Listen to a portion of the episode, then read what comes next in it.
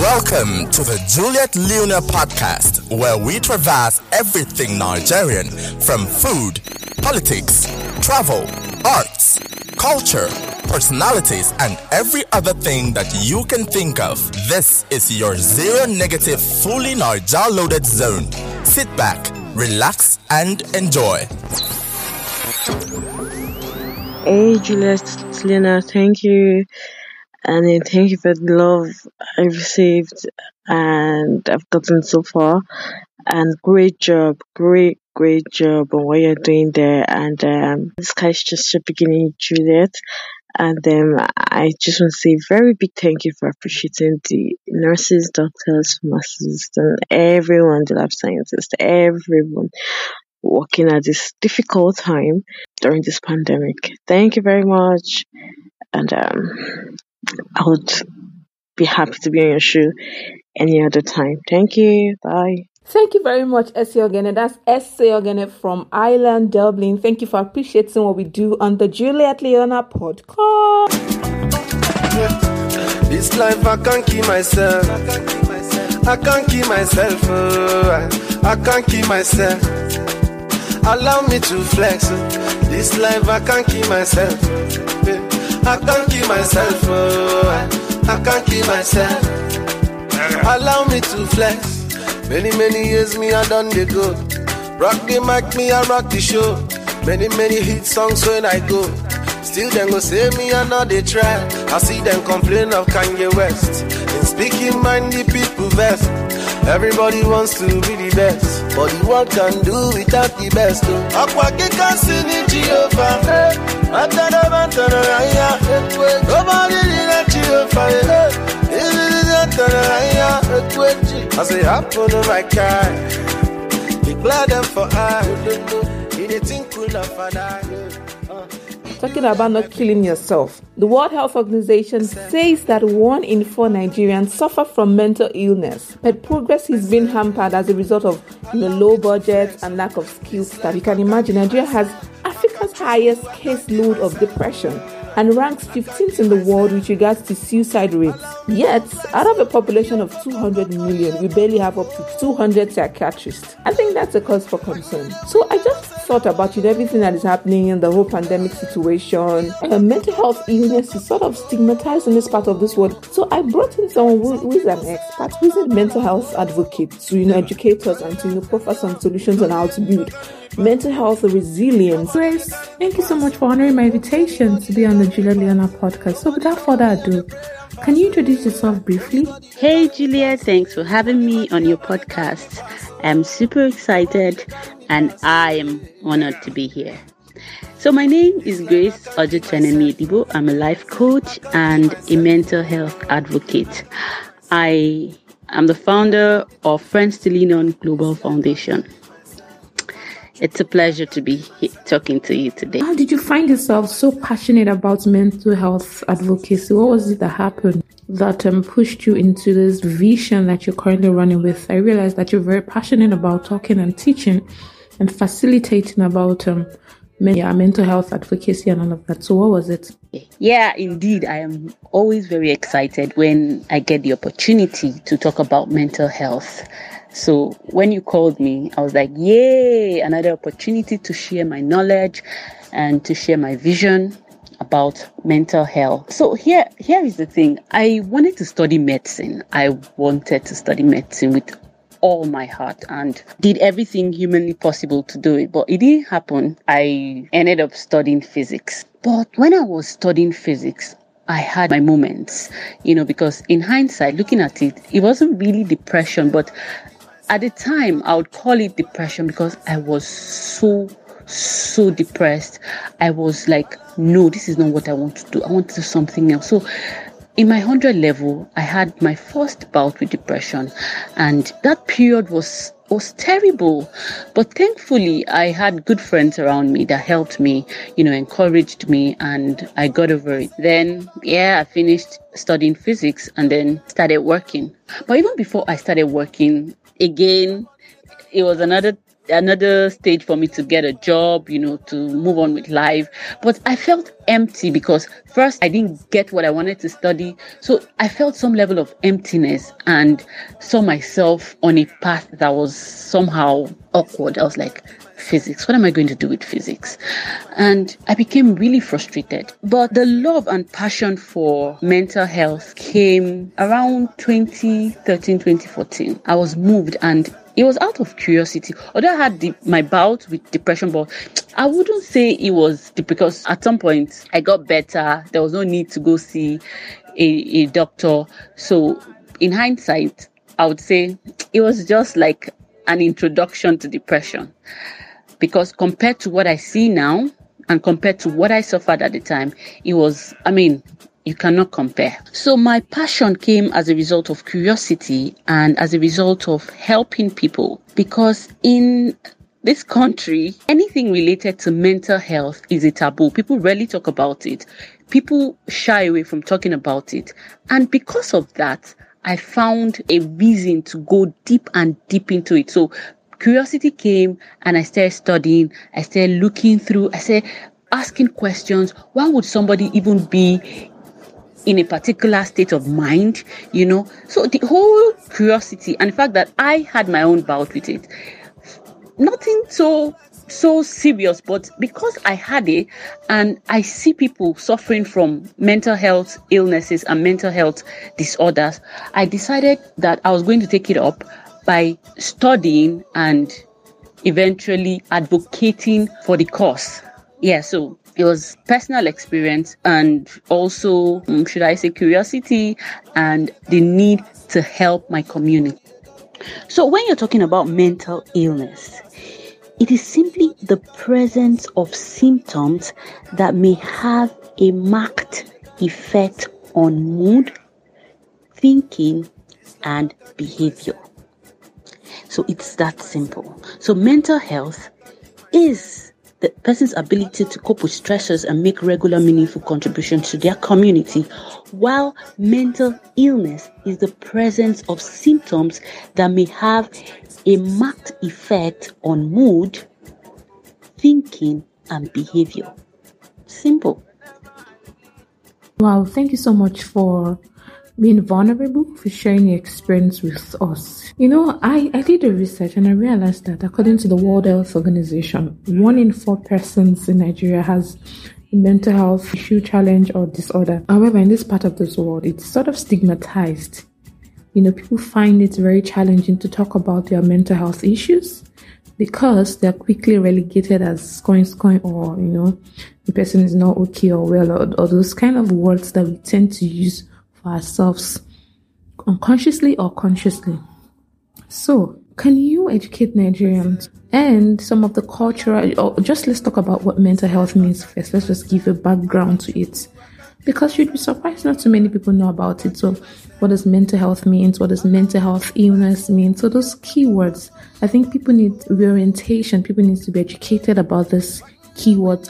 Yeah, indeed. Um, it is really sad that in this part of the world, especially here in Nigeria, where people talk about mental health related issues in hushed tones. And it is simply as a result of the stigmatization. It is really sad, but we'll continue to try. And that's part of what we do, you know, at Friends to Lean On Global Foundation. It is our duty to continue to educate people to understand what it means to to even be in a good mental health state and to have a mental health illness. So I'm going to attempt or I'll try to to break it down so that people know the difference. So when you say mental health, what you're just saying is a person's ability to cope with stressors and make regular meaningful contributions to their community. Or you can just say mental health includes emotional, psychological, and social well being. It affects how we think, feel, and act. It also helps determine how we handle stress and how we relate with others, and even how we make choices.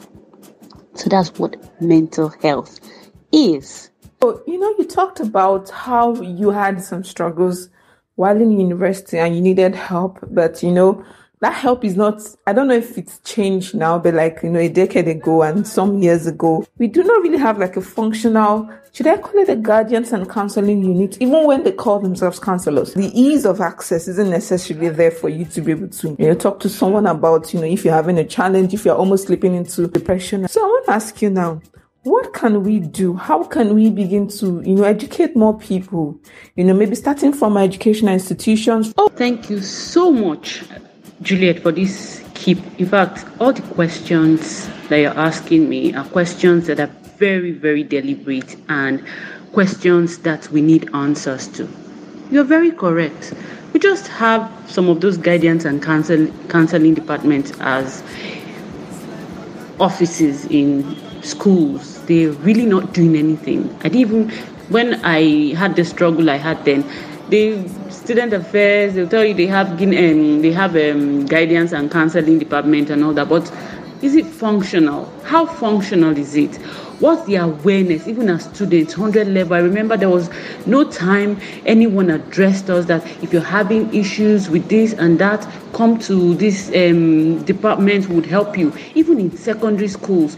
You know you see people struggling with things that they just need like a guide, somebody that can just help them go through the process and make it a lot easier. But no, we do not have it. And the solution, I think, is it has to come from parents as well. It should be in their meetings, when they're having meetings, they should talk about these things from secondary school. What is the what is what are you people doing with regards to your um, guidance and counseling, we need to understand is it is it functional? Is it working? Can students walk in there and come out smiling that yes, I feel better? So these are the things that we should be talking about. The government should enforce mental health education in schools to the level that when we where, where we need to know the basics and these guidance and counseling departments that we're talking about, it is almost useless. I, I, I, must be very frank with you. It is really useless. You cannot call, maybe some schools have taken it upon themselves to be serious about it. But for as far as I know, I doubt if, if, if, if, if it is something that the government in Nigeria, parents, and private schools, government schools, and tertiary um, um, levels, if it's something that they take seriously. So, yes, we'll continue to talk about it. I, I was even thinking about a program where we'll go to schools and ask about their their their guide, um, guiding and um, guidance and counseling department to know how functional it is, how many students, and how friendly and accommodating the people in that particular department, how they are towards the student. Because it's one thing to have a, a department that cater to people that are struggling. But the thing is, how useful is it? Do you have teachers that would would scold you when you come? Do you have people that will talk to you in in a tone that would make you worse than you, you went there? Or things like this are things that we should really, really address. And yes, slowly but surely we'll get there. So, what advice would you give to the government in bringing about sensitization to the public about mental health issues? because they, as you can see, there's a spike in the rate of um, depression and in the rate of suicide. That's even the core of this discussion. So much, Juliet, for asking this question. Um, this particular question is very, very important. And I would say it's important because of the fact that we are in Nigeria. And in Nigeria, we have several culture, different tribes, different religions, different things that I would say is a major problem when it comes to mental health related issues. In fact, recently I, I was reading and I found out that many years ago in um, Japan, depression was seen as a mood swing. Yes, it was not seen as a mental health um, issue. It was seen as just a mood swing. It wasn't it wasn't under the category of a mental illness. It was recently that not recent, but now they know better. So you can imagine Nigeria. We are way, way behind when it comes to relating our culture with mental health. I'll, I'll be very specific we have a particular belief system in Nigeria, and that's our major problem. Several cultures, different tribes, different religions, all this put together is a major problem when it comes to mental health related issues. So I'll give you examples if, if I can relate on a personal level. Uh, not necessarily, but I can tell you for a fact that here in Nigeria, people are scared to come out to talk about their mental illness just because of the stigmatization. And in some areas, some people see it as a taboo when you even mention it that you have anything that is related to mental health illness. So it's something that we're really struggling. This is why we are out educating and letting people know that these things, these cultural beliefs, this belief system is the problem why people are not coming out to talk. They are being stigmatized. It's even so bad that in some areas, people would go as far as looking through the history of a family to ensure that nobody in that family suffered from any um, illness, um, mental illness before they died, or if there's anyone that's currently suffering from any mental illness. So if say for instance somebody is going to get married once they discover something like that it's a no-no. They will not go there. So people are hiding their their, their mental health. They are hiding it. That's for those that are suffering one mental illness or the other. They are hiding these things because of the the the, the belief around uh, the belief system or the beliefs around you know mental illnesses. And again some religious bodies will tell you that if somebody is suffering from a mental illness then the person is possessed with a demon. So where where they are supposed to go seek for professional help they'll be casting demons in a church somewhere. So these things put together a very serious issue that we need to deal with. So we're trying in our own little way, but we, but we need to keep doing this because it is a major problem why people are not looking to get help. They are not going out. They are not seeking. They, they, they talk about it in a hush hush tone because the, the culture does not accept it. Here in Nigeria, it is a taboo it is a taboo and that's really really bad because people are dying in silence the stigma is too much. People do not want to come out to get the help that they need. Oh, thank you so much, Grace. So, on a final note, what recommendations would you give to people, Nigerians and specifically, on how to, you know, maintain and regulate their mental health? All right, thank you, Juliet. We've really talked a lot about mental health. We've talked about the problems and everything surrounding mental health. So I think this is very important for us to sh- talk about how we can build mental resilience. The thing is, there are practical things that we can do every day. Deliberate things that we can do every day to help us build our mental health and resilience. So I would go first and foremost is it is very very important to have people they say no man is an island, right? And because we're human beings, we are a network of people. So it is very important to have people around you. So that when you're having, when you're feeling some type of way, you have someone you can talk to. When they say a problem shared is a problem half solved, it's not just a saying, it's actually something that helps. So number one, have like an accountability partner, somebody you trust and somebody you can share your pain or whatever you're feeling per time. And secondly, this one I cannot emphasize working out, exercising. So this is what happens when you work out. Your brain produces endorphins and endorphins, endorphins, whichever way you want to pronounce it, is called the pleasure hormone. So it helps to give you that feeling good you know? So when you work out you have that thing being secreted in your system in your brain and that gives you the makes you feel really good with yourself. So that's very important. Working out exercising and you don't even have to do anything rigorous because people run away. When they call exercise you people run away. Number one you can take a walk. You can even jog and dance around your compound. You can skip.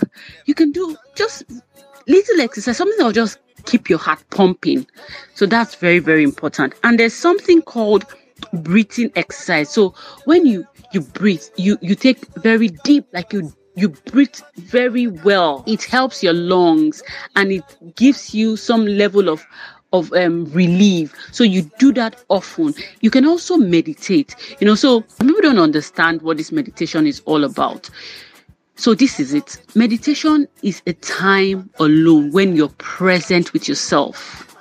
And if you're a, a, spiritual person, you can decide to pray. So, but meditation is very, very important. You sit down, you focus on something good, and then you think about it. And if you like, you pronounce certain things that will make you feel good. You just be in the present moment. Enjoy the present moment.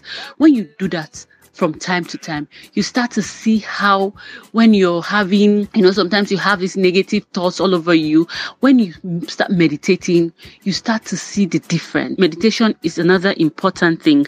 And then you try to have enough sleep, you know, so you don't shortchange yourself. I think an adult, according to mayoclinic.com, will tell you that an adult, an average adult is expected to sleep for seven to eight hours. So it is very important try to sleep because by the time you shortchange yourself, you start to become apprehensive. You not the rest will be half, so you will not be fully ready to take on the day's job. So sleep very well. Try to sleep very well, and then there's this what reading does to you. It keeps your brain alert. So Reading is also interesting. Engage yourself in puzzles, riddles, you know, try to challenge your brain, you know, build, build your brain, try to expand your brain in such a way that you'd be ready to take on anything. So look for puzzles, look for riddles, engage in intellectual and conversations, things that will help your brain keep moving, keep working. So, you know, you, you purge yourself of negativity. And this is very important because the whole mental health and mental illness starts from the thought we have before it becomes it starts to show in our behavior. So what we're thinking we're exposed to a lot of things.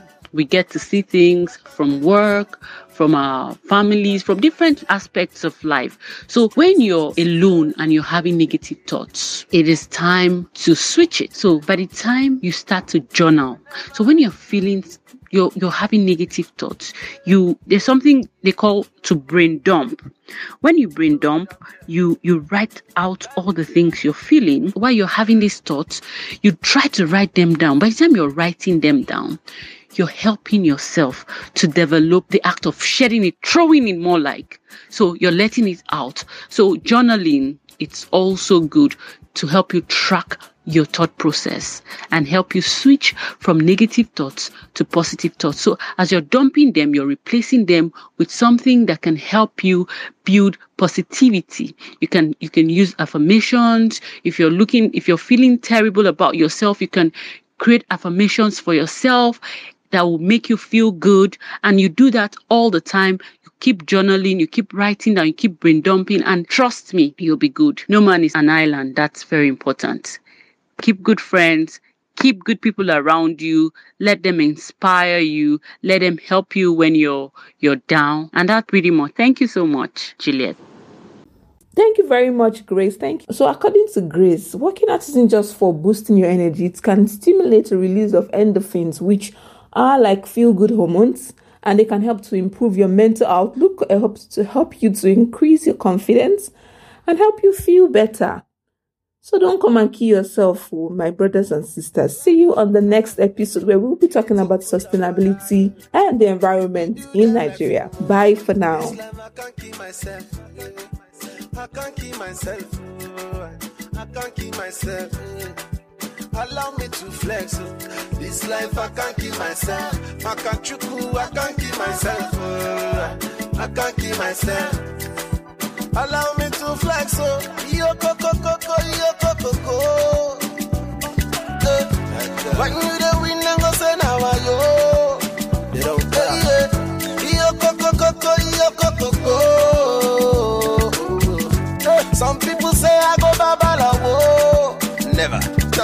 Tell me now. Be any man carry me pass. Nobody they carry me pass. No be anybody they carry me pass. Nobody know me and they pray and fast. Only God they carry me pass. Only my Jehovah they carry me pass. Oh. Nobody they carry me pass.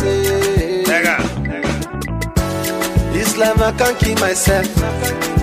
I can't keep myself. Oh, I can't keep myself. Allow me to flex. Oh. This life I can't keep myself. I can't chuku, I can't keep myself. Oh, I can't keep myself. Strings.